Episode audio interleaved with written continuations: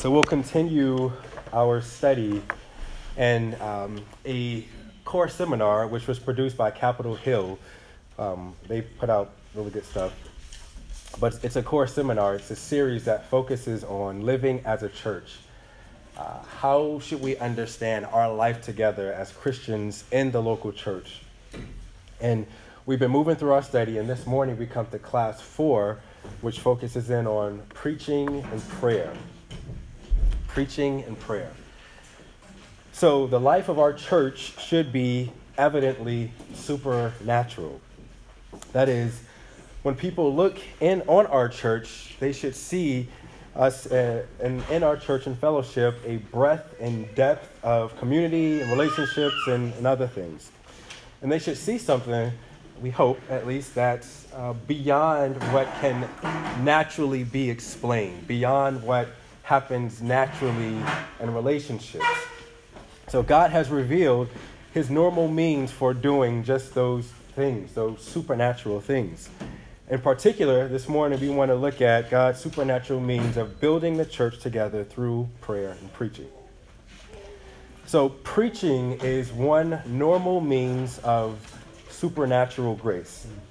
When you think about Romans 12 17, which says, So faith comes from hearing, and hearing through the word of Christ. So, preaching is an ordinary means by which God gives his supernatural gifts of faith to his people. They hear and receive by God's grace, right? Ephesians 2 tells us this is not your own doing, but is a gift from God, this faith that you have. And this comes through the preached word. The other means of grace we want to look at this morning is prayer. So Jesus told us in John 14 that whatsoever you ask in my name, this I will do, that the Father may be glorified in the Son. If you ask anything in my name, I will do it. So, another way that we can see uh, what God does through his supernatural work in churches is through prayer. Knowing that God answers according to his wisdom um, according to his kindness. And as we pray, we grow in a, uh, a love for each other, which we'll talk about. We grow in a knowledge and a love for our triune God. And we get the opportunity to um, not only pray, but confess, to cast petitions, because the Lord hears and answers. Um, all these things for his glory and our good. So, for the rest of our time together this morning, I want to look at these two prayer and preaching. How can we be part of a community in this church through this supernatural work, through prayer and preaching? And primarily, as we hear God's word and as we pray, how do we start to um, uh, recognize and come into uh, further conformity to the image of Christ as we give ourselves to the preached word each Lord's Day and to the prayers of the saints. So, first, preaching. Preaching matters, right? Preaching is uh, a, a means that the Lord has given to the local church, right? So, we, we preach the word, we pray the word, we sing the word, uh, we uh, eat the word and the gospel as we take the Lord's Supper. Uh, we experience um, the, uh, the gospel again as we take the Lord's Supper, as we grab on by faith. Um, but the preached word is um, very important and it matters. The fact that preaching is God's means to accomplish this supernatural work shouldn't surprise us. God has always created his people by his word. In the beginning, God created all things by the power of his word. He created a people of Israel by the word of his law on Mount Sinai. God brings life to his word, for example, in Ezekiel's vision of the valley of dry bones in Ezekiel 37. Let me have someone read this for us, if you can see it. So I prophesied as I was commanded, and as I prophesied, there was a sound, and behold, a rattling, and the bones came together, bone to its bone. So I prophesied as he commanded me, and the breath came into them, and they lived and stood on their feet, an exceedingly great army. Okay. So if you can imagine a man speaking to dead bodies, and the dead bodies come to life. Um, this is a picture of how the word uh, is effective upon the hearts of men that they come to life. God's word spoken by Ezekiel is what brings his people to life, which is exactly what we see in the New Testament. Uh, God's word made flesh taught God's people.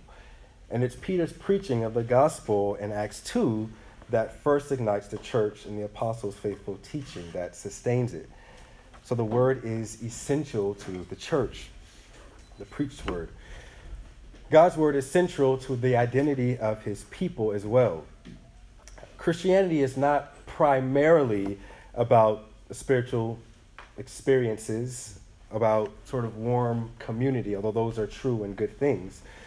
Um, it's not primarily about acts of service either. Um, there was some that would say that um, how we serve a community is what undergirds and um, establishes us as a church. They would see that as the foundation and the root system of the church. Um, those are good things. We ought to serve each other in the community, but that's not the root system of the church. Um, it's first and foremost a message that can be supported and based on historical facts. The root system of the church is the gospel, which is first and foremost a message supported by historical fact. 1 Corinthians 15, 4 to 5 says, This is the, the confession of the church. The confession of the church before there was a 1689 or 1644 or any other confession. That he was buried, that he was raised on the third day in accordance with the scriptures, and that he appeared to Cephas, then to the twelve. So, this is the good news, the gospel. And preaching that message is the source of our life as a church and eternal life for us as individuals, right? The confession of the church that he was buried and that he was raised in accordance with the scriptures. Okay, let's think about, in this topic of preaching, expositional preaching. Expositional preaching. So you can have preaching and see nothing supernatural about it. Not all preaching is faithful preaching, believe it or not. And not all people are faithful listeners.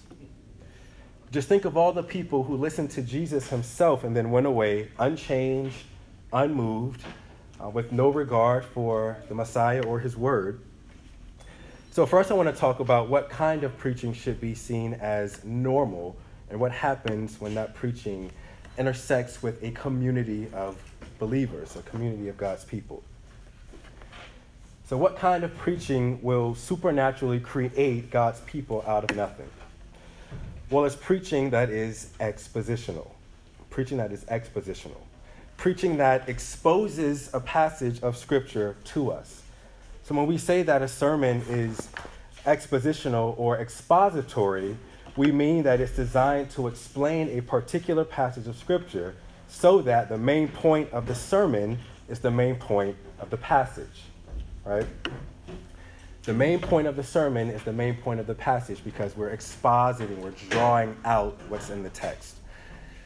Now, the alternative is what people call topical preaching, where the preacher determines the primary point that he wants to communicate in the sermon and he may or may not use a main passage of Scripture to support that point. Now, uh, topical preaching in and of itself is not bad or evil. We have topical sermons here at FBC. Um, anytime another elder preaches, whether it's Pastor Rick, Pastor Will, or myself, it's usually a topical sermon although we do aim to exposit the text and draw out what's there, it's usually a one off sermon. So it's topical in that sense. But we recognize that a preaching schedule that is predominantly expositional will grow a congregation better with more lasting results. And why is that? Because as a preacher preaches expositionally, moving through successive passage week from week from week, the congregation better understands Scripture and its overall context. Right? So, as Pastor Ron is preaching through Psalm 119, we're going to be in Psalm 119 for over half the year. but we'll get to work verse by verse through this psalm to get the whole counsel of God, at least from this sermon, and as we teach other passages of Scripture. But we get to see Scripture in an overall context as we work even through Psalm 119. So let me elaborate on this by giving three specific advantages to expositional preaching. One, when a pastor preaches through a series of passages, basing each sermon on the point of the passage of Scripture rather than on a topic, God's word sets the agenda for the sermon. So God's word, as opposed to the man, sets the agenda for the sermon. Uh, practically, expositional preaching focuses a preacher or forces a preacher to preach the whole counsel of God. It forces him even to address verses that he may be uncomfortable with or that may challenge his sort of theological viewpoint. Um, and it forces him to preach the whole counsel, and some areas he may come across may not fit neatly into his theological system. But as we want to faithfully proclaim God's word, we adjust, not the scripture. Right? So as we as we're thinking through scripture and we're preaching through the word, we come to uh, a, a boulder of revelation in scripture that seems to stand in the way of how we thought we should understand a certain point. We don't, uh, the boulder doesn't get pushed out of the way so that we can keep on our path. Uh, we move around it, and scripture informs our thinking. And so we may need to consider other categories or uh, be challenged in our own interpretation of scripture, which is a good thing. That's part of our sanctification.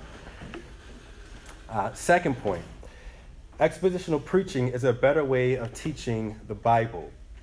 When a pastor preaches a passage of Scripture in context, taking the point of the passage as the point of the message, he and the congregation often hear from God things that they did not know when the pastor began to study the passage. We experience that as we are, uh, as Pastor Ron is preaching through these series. We come out on the other side of this series like, man, I learned a lot there are some things I hadn't seen there before. Or maybe I had seen them, but he sort of brought out a different aspect of it. I saw the diamond from another angle. Um, that happens as we preach through the word verse by verse. A third point expositional preaching teaches a con- congregation how to read and study the Bible for themselves. So when the sermon, week after week, teaches the congregation to be faithful explainers and appliers of God's word, the Bible will seep into every aspect of life together. And so, as we hear the word preached, we are hopefully not just hearing the word, but being doers, and it's seeping into how we understand and interact with family and friends and coworkers and each other here at the local church. And it teaches us how to listen. You get a, um, a sharper ear for preaching and what ought to be exposited as you listen to expository preaching, I think. I know for me personally, coming from just my own church background, it was a very different um, style of preaching. Uh, it was uh, driven by the pastor and sort of what he wanted to bring out, um, and it was very entertaining. But I got restless with even the entertaining preaching. And when I came to a church that was preaching expositionally, uh, be honest, the first week I came, I fell asleep because it was very new to me.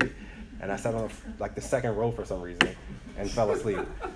But it was, it was different, it was new. And what was happening, I think, to my uh, theological palate, it was being cleansed and sharpened so that my appetite for the word grew right? So now I can't imagine sitting for an hour and a half under just entertaining preaching. I would pass out then, you know? so I'm glad to be at a church where the word is preached faithfully. This really is, it's, it's a privilege to be at a church that preaches the word faithfully, that exposits scripture. Uh, we're not the only faithful church, but we should be thankful for the church that we are at. Okay, so now, if we stop there and thinking about expositional preaching, we still haven't traced out all that preaching does in a church. Because preaching isn't just exposition of God's word, it is God's word for his people. So, what happens when God's word intersects with God's people? We'll consider three things under this. What happens when God's word intersects with God's people? First, application.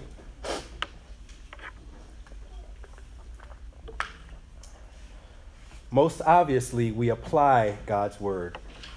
There is a certain responsibility that rests on our shoulders as we are uh, privileged, those who are privileged to hear gospel centered preaching week after week. James 1 22 to 24. Let me have someone read this for us. But be doers of the word and not hearers only, deceiving yourselves. For if anyone is a hearer of the word and not a doer, he is like a man who looks intently at his natural face in a mirror. He looks at himself and goes away and at once forgets what he is like. So when we want to uh, be applying the word, it's clear from James 1 here that we're not just hearing, we're not just receiving, it's not just uh, filling sort of intellectual uh, banks in our mind, but it's also um, living in light of what we've heard, what we've read, which happens again by the Spirit. But there should be a doing associated with this. So here's a question for us to think about. What are some things that we can do to help us to better apply the preached word each week? So as we, as we think about preaching, right, um, we come week after week here, the preached word, uh, which is think faithful preaching, but we want to not just hear it and leave it on the pew as we leave. How can we help each other to better apply the preached words? This is just sort of, I'm throwing it out there for a couple minutes of, of conversation. I think having discussions about it Yeah. afterward. Yeah, yep. Great point. So talking through it, and we'll, we'll talk about that too. Talking about what was preached, asking each other questions. What's something that stood out to you? Here's what stood out to me. Right. So generating conversation that way. Let's go, Kyle, and then Will, and then Orlando. You said Colin? So Kyle, Will, and Orlando. um, uh, trying to write applications during the Hmm. sermon. So Yeah. it's one thing I, I, I try to do if I'm hearing something and it's just the Lord's bringing something to light, something about Himself, right. something about Right. myself. That's a good point. And just write it, you know, as I'm taking notes, like Lord, please, you know, Hmm. whatever it is, and just you know, grow my understanding of this. Yeah. Help me to confess this, or help me to walk this way, or Yeah. that, that that's helped me, you know, to just you know make those applications then. Right. And That's great because it can become a point of prayer later Mhm. as you write those things down. Yeah, that's good. Will? Um, remembering throughout the week, uh, just forgetting on Sunday what the sermon was about. Yeah. Thinking, like, what was the sermon about on Sunday? Like, just the basic step of remembering. Yeah. I think is really. Yeah, that's true. It's very important. Orlando? Uh, Reading the passage Yeah. before before. and even after. Yeah, yep. Um, Yep. So getting familiar with the passage so that when we come in, it's not necessarily new to us, but we've been thinking about it, meditating on it. Yep. um, as you're like going through what it was being said, maybe even let that shape the way you pray. Hmm. So let your prayer kind of be shaped by it as well. Yeah, yeah, that's good. So thinking through the sermon, thinking through the text, and even as you pray, maybe having the text, having the text open and praying and letting it shape your prayer in that way. That's good. That's good. Norm? uh, while we listen to um, humbly um, receive the word with fear and trembling, knowing that we we wander very easily, and yet we have to deal with a holy God that wants to change us. Mm. So Yeah. inclining in the sense that some of the passages that we hear, we've read them before or heard heard them before, but if we come humbly and saying, Lord, I am prone to wander, I'm a sheep, I, you know, there's no sheep in a circus because they can't be trained. Yeah. Call me sheep. Yeah. So help me, um, today, as I hear, that this word will, um, germinate in me a character trait of Christ. Yeah. So having a humble disposition. Yeah. Something has to inform us about how to think, how to feel, um, how to reason rightly. Yeah, that's good. So we can read through uh, the passage in our quiet time. I think somebody mentioned something like that. We can pray for the preachers as well. That's something too. Um, as you pray uh, Saturday evening, Sunday morning, pray for the preacher.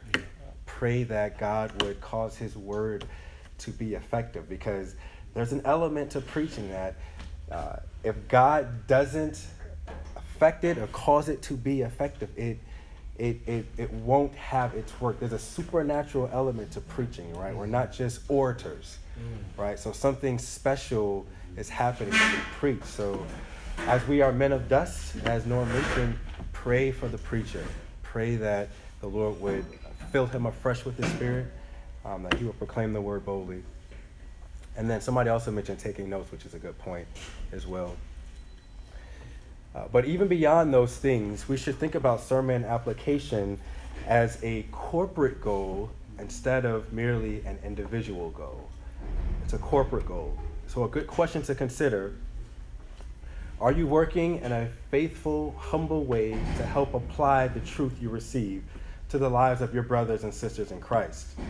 So, we ought to think about it in relation to ourselves, but also because we're a body, we're thinking about it about it in relation to um, each other. Uh, do they know your life well enough, and do you know theirs, so that you can help them apply a sermon in ways that they may not have thought of? Right. So a few ideas here. One, talk after service. Catherine's point.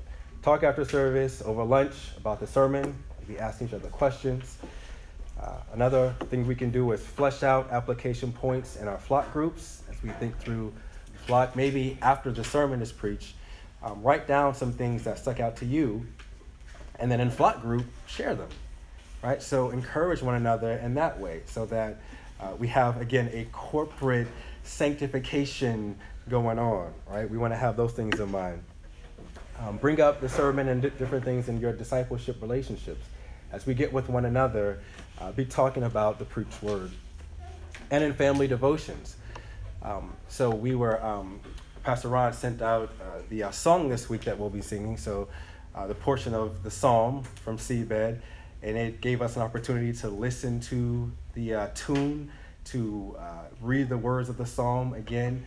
All of that is it's it's building up unto the Lord's Day when we sing together. But at home, it gives us the opportunity to be meditating on the psalm, to be reading the psalm, to be praying through the psalm. So all these things are good for our family devotion.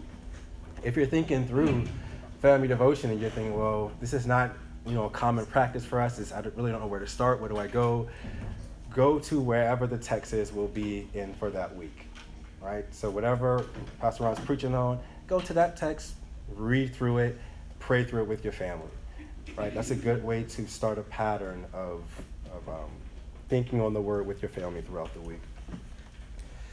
Um, rather than trying to remember pages of notes from each sermon, pick one or two things, which I think someone over here said, pick one or two things each week that you can prayerfully apply to your life and talk with some others about those things.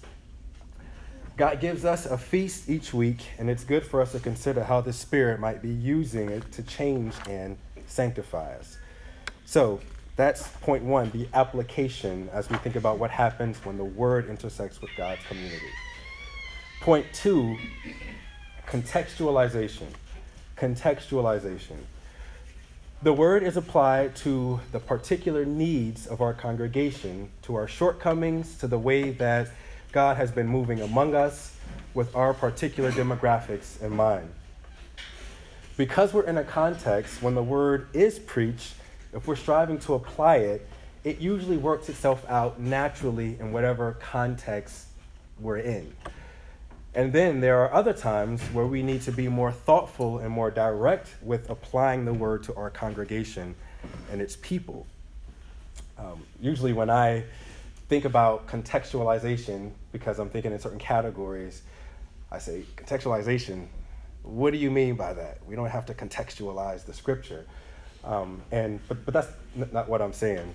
Here I'm saying that as we live life together as a church, naturally because we're in relationship in relationships with, with one another and thinking through the word together, the word, Lord willing, is working itself out in our relationships, in our context, right? And there are other times where we have to think through, okay, where is this challenging us in our context? Where is this um, causing us to consider some other things that we hadn't considered. Um, where uh, where might, might there be sin in my own heart and some of my relationships and in the local church as this as the word is preached and as we think through it um, in our context. So that's another aspect of that. Point three under this point is authority. Preaching in a church should explain um, and interpret and apply Scripture. Preaching in a church should explain, interpret, and apply Scripture. So, in the ultimate sense, its authority rests on Scripture. But we know that as sinful humans, we can err in explaining and interpreting and applying God's inerrant word. In other words, even your favorite preacher has some blind spots in his theology. The Bible is infallible, not the man. Acts 17 11, Luke says, Now these Jews were more noble than those in Thessalonica. They received the word with all eagerness, examining the scriptures daily to see if these things were so.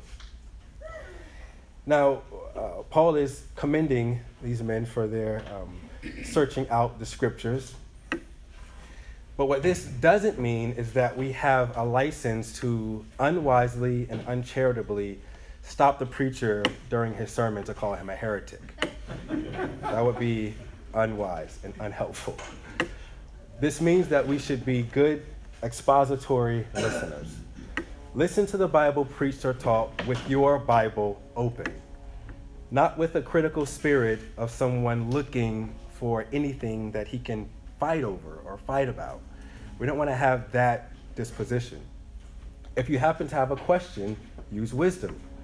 Be humble and consider that you may have misunderstood the preacher or misinterpreted the word. But in those times where you, where your conscience uh, does convict you that what's been taught is not consistent with the overall scope or message of Scripture, then Charles Spurgeon gives good advice on this. He says, if you find yourself drawn into controversy, use very hard arguments and very soft words. He says men are often won over um, not by uh, zeal and passion and argumentation, but by a man's humble disposition. Um, he, others usually find him easier to listen to and easier to converse with. Lectures to My Students. That's an excellent book if you haven't read it. That's where that's drawn from. So we can put, so we can be part of a supernatural community of the local church through preaching. As we listen to good preaching, apply that preaching to ourselves and others, and support good preaching. But it also happens through prayer, which is where we'll turn for the rest of our time. So, preaching and now prayer. I want us to use the rest of this time as uh, to think about prayer, but we'll think somewhat narrowly about praying as it pertains to the local church. Now, I think we all understand that prayer is important, but when we think about prayer, the first thing that comes to mind, at least for most of us, is private prayer, right? You think about private prayer probably naturally, more naturally than corporate prayer.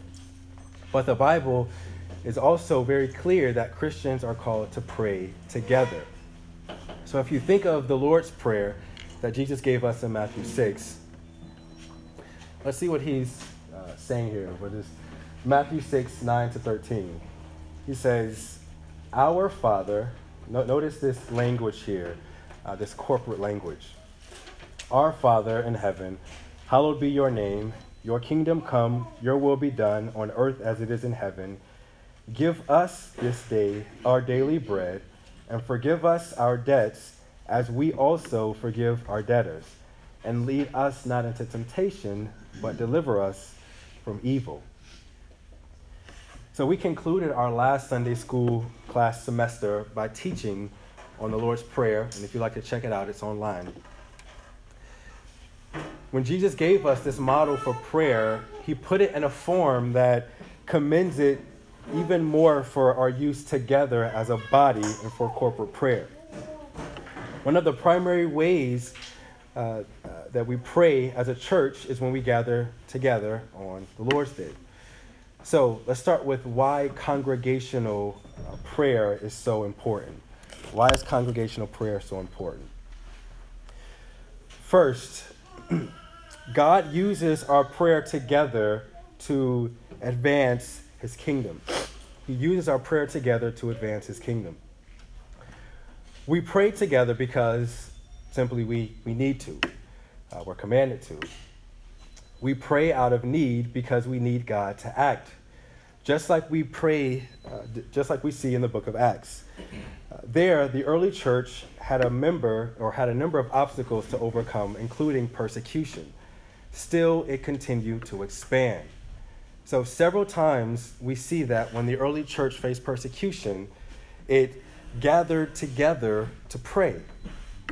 So, in Acts 4, we read that Peter and John were released from jail and the church gathered to hear their report. Now, you would think that uh, they, the, as their leaders, so to speak, are in prison, that they would just, you know, pray themselves and feel that was sufficient. Uh, instead of gathering together and risking their lives to, to pray. But corporate prayer was so important to them that the believers gathered together, even at the risk of their lives, to pray together, praising God for his sovereignty and asking for boldness in the face of threats. So Luke tells us in Acts 4:31. Let me have someone read this for us. And when they had prayed, the place in which they were gathered together was shaken, and they were all filled with the Holy Spirit and continued to speak the word of God with boldness. Okay, so this instance is unique, but it's not necessarily uh, particular um, to the early church. Maybe not in the exact same way, but throughout history, we've seen God's work to be especially active when his people have joined together to pray. Second point to consider under this God is glorified through the unity of our prayer. God is glorified through the unity of our prayer. As we've seen in past classes, unity among God's people glorifies God. That's why in Ephesians chapter 4, Paul calls on the entire church to keep or maintain the unity of the Spirit through the bond of peace. Praying together is one way that we obey this command by visibly uniting together as God's people to pray. So, two things stand out as, as we think about that uh, this unity that we demonstrate as we seek God together. Two things to, to note here. One, uh, prayer together is a means of God's grace in which we grow spiritually as we hear others commit to pray. And two, corporate prayer also can serve as a powerful witness to non Christians who see the love and commitment of Christians or that Christians have for one another in their prayers. Right? So we're not just um, self seeking, but we're thinking about God, focused on God, His Word, and how we can pray for each other in light of that. Right? So casting petitions for each other in Christ. All right, so the third point underneath our consideration of prayer, so we've gone from preaching to prayer, is that corporate prayer unites us. Not only does corporate prayer display unity, it helps to maintain the unity. When we pray together, we are in some ways leaving behind our own isolated desires and focusing on God and others. So, for example, on Sunday morning during our prayer meeting, we pray for each other in various ways. We thank God for His grace in people's lives. We pray for our um, others' physical needs. We pray for their spiritual well being. Uh, we pray for other ministries, other churches in the area. Both praying for others and hearing others pray for us naturally draws us closer together. As we consider how we can pray for one another, you get into a conversation with someone and uh, you think later on as you're home, you know, man, I had this conversation with this person. They really seem burdened by this. Let me pray for them. It keeps that person on your mind. It brings them to mind, and hopefully, we're doing that for each other, right?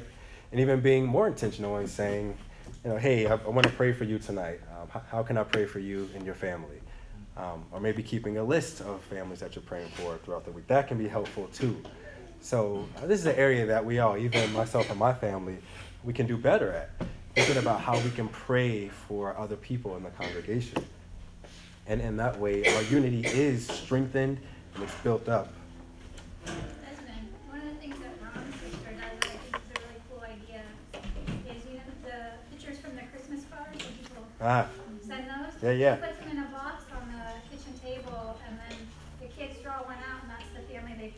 that's great. Yeah, that's a good idea. That's a good idea. So, one idea of how we can support that, if you consider if there are prayer requests or testimonies of God's graces that you could share with others uh, that could draw us together and help us as a body to marvel at God's mercy. If you think of corporate prayer for you as a service to the congregation, for some of us that might feel strange because we're naturally um, private people and we don't really feel comfortable uh, sharing our burdens because we feel like, well, if I tell this person this, it's going to be a burden for them. You know, they seem really happy. They just, you know, skipped in the service, and I've had a terrible week, and I share my week with them, and then, you know, I sort of bring them down. Um, but I don't think that's how we should think about prayer. And that's not how the Bible talks about prayer.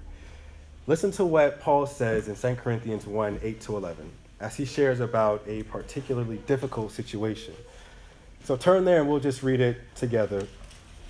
First Corinth, uh, sorry, 2 Corinthians chapter 1, verse 8 through 11.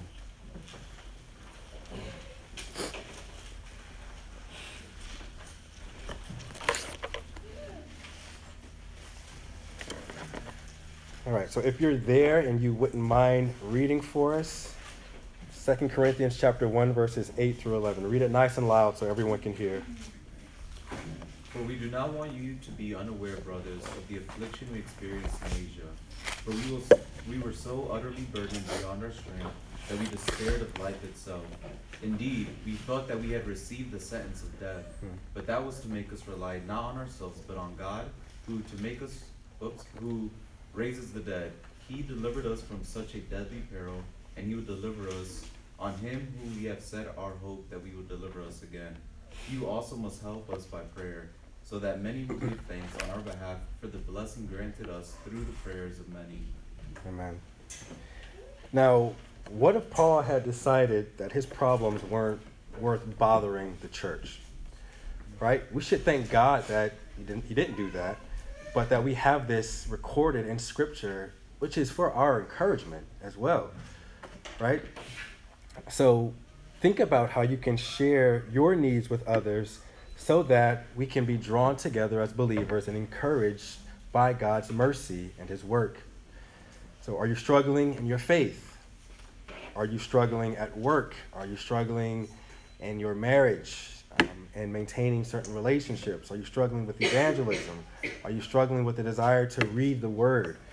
Allow others to bring you before our Lord in prayer because it is, I think, a privilege for them.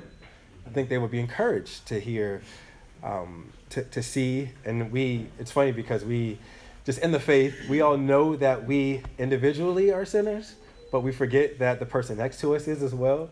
So we look at ourselves and we're like, man, you know, oh my soul, I'm so downcast. And then we think the person next to us is like dropped down from heaven and is, you know, levitating through the Lord's day. Like, as much as you are, you know yourself, you know, that you're a sinner, the Bible says, no temptation has overtaken you that is uncommon to man. We have a shared um, struggle with sin, and we're all being sanctified. So we don't have to be so ashamed to share prayer requests. Use wisdom, you know, find uh, people, you know, have, as we all have our different relationships, and those relationships, you know, are different in their different ways. Um, there may be someone that you're closer to that you feel comfortable sharing this. You know, someone else that you feel comfortable sharing that. That's okay, right? It's not a competition. But the point is to have somebody that you can share with that can pray for you, that you can sort of let into, you know, some of the rooms of the house of your heart. Walk them around a little bit, you know, show them how they can pray for you, right? That's that's a good thing, good thing too. It's, it's encouraging. Okay. So let's move on to the uh, fourth point here. Corporate prayer teaches us how to pray. Historically, in uh, Protestant Reformed churches, corporate prayer followed the path of the gospel. Looked at God's holiness, our sin, Christ's work on the cross, and our response. And our corporate prayer together follows the Acts model adoration, confession, thanksgiving, supplication, although not always in that order. And why is that? Why is that a good model? Because as we pray together, we also teach ourselves how to pray. So, this is what I mean. It's a good discipline to just focus on praising God. So, our prayers of praise teach us what it means to just focus our gaze on the beauty of God and delight in Him. Confession is also a good discipline.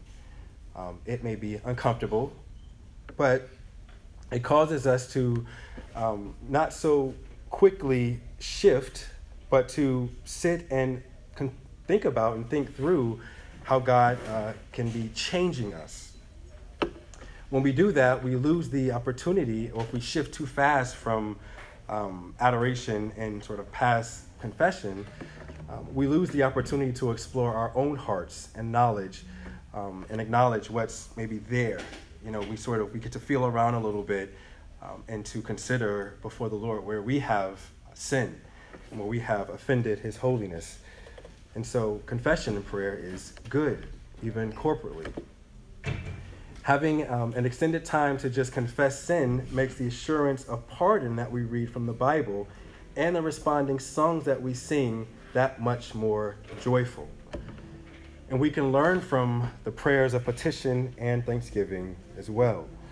Um, all of these elements of prayer are important.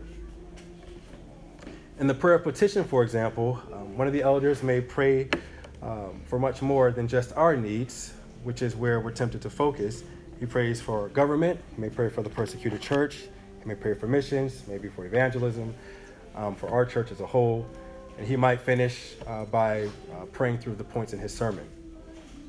If you follow carefully as we're led in prayer, teaching is actually happening. It's informing and sanctifying. And I hope that it does begin to improve how we think about our own prayer life. But corporate prayer is prayer and it's also teaching prayer. Okay.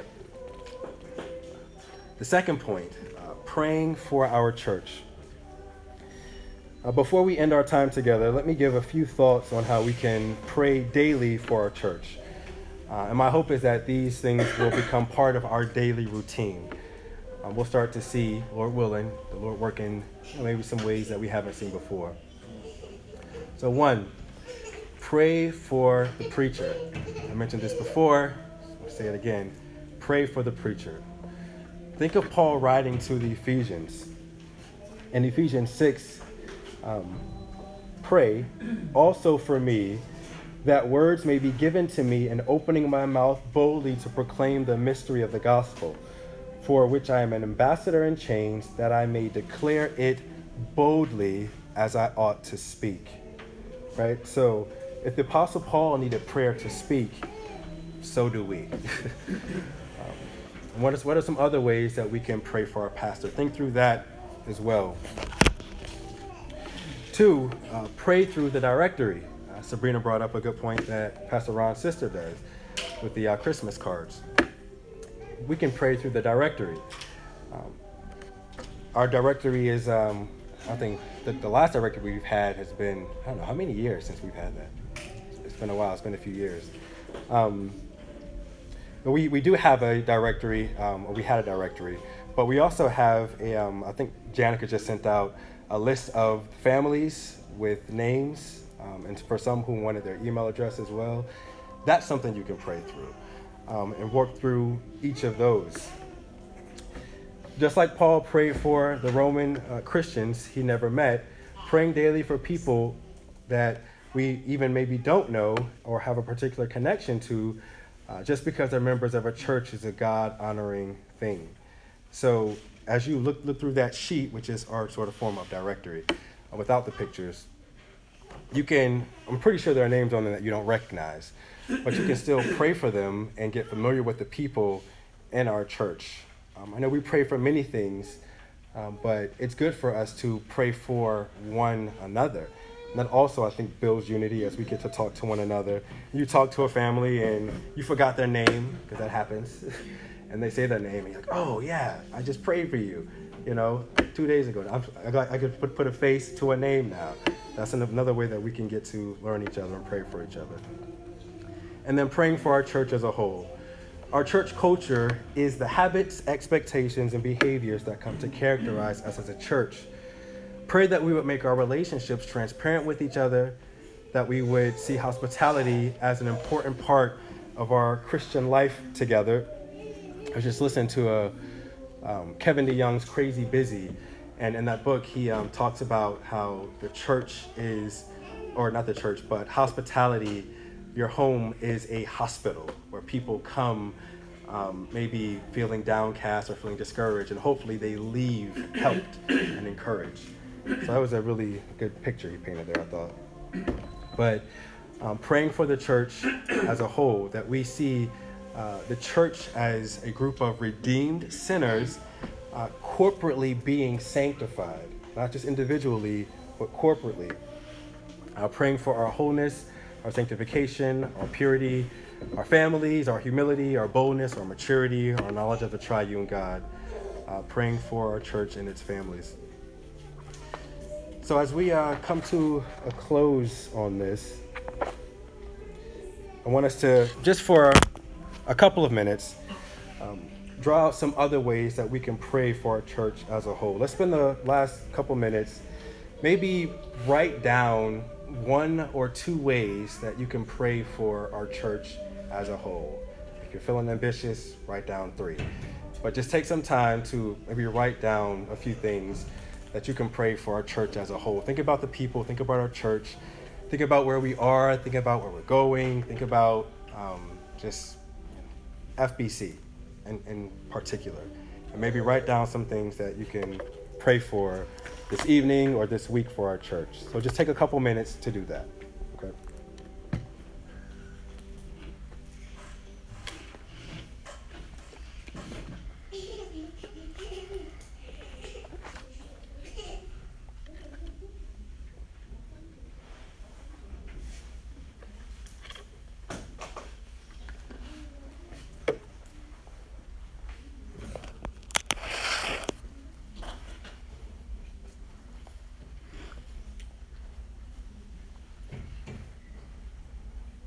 While people are writing, you you mentioned the, uh, um, teaching, learning to pray. Hmm. That you, uh, I think one of the greatest educations in a former church, every so often we'd be in small groups praying, and there was an elderly saint. And I wanted to find where he's sitting, because sitting, Hmm. listening to Brother Fred pray Yeah. was it was like on the front front porch of heaven. that they had there was confidence, there was joy, authority, and just full of scripture. And and I, I saw an elderly saint physically failing, but but a strength. Um, Yeah, that's encouraging. so you want to learn to pray. Get get under the under the fruitful tree of an older saint. Yeah, that's good. That's good. Amen. So, as we conclude here, how do we expect the supernatural to be at work within our church? We attend to the ordinary means of grace and celebrate the regular preaching of God's word, and we pray. And those are the ways that God naturally does what is supernatural through his normal means of grace.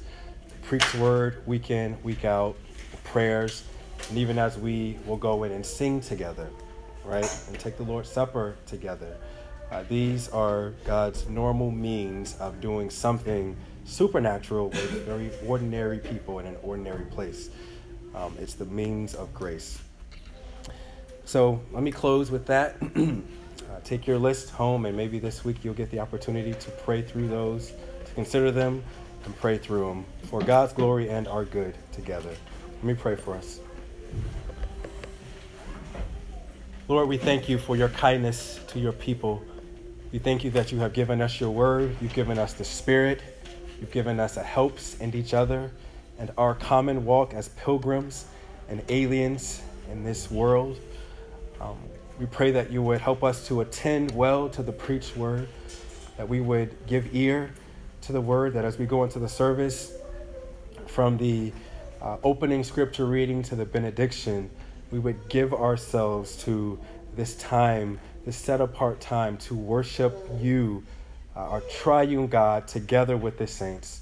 Um, and may you sanctify us through it. And may you do these things and accomplish this work for your glory, for our comfort, for our unity, for our perseverance, for our hope. And we pray these things in Christ's name. Amen. You're welcome.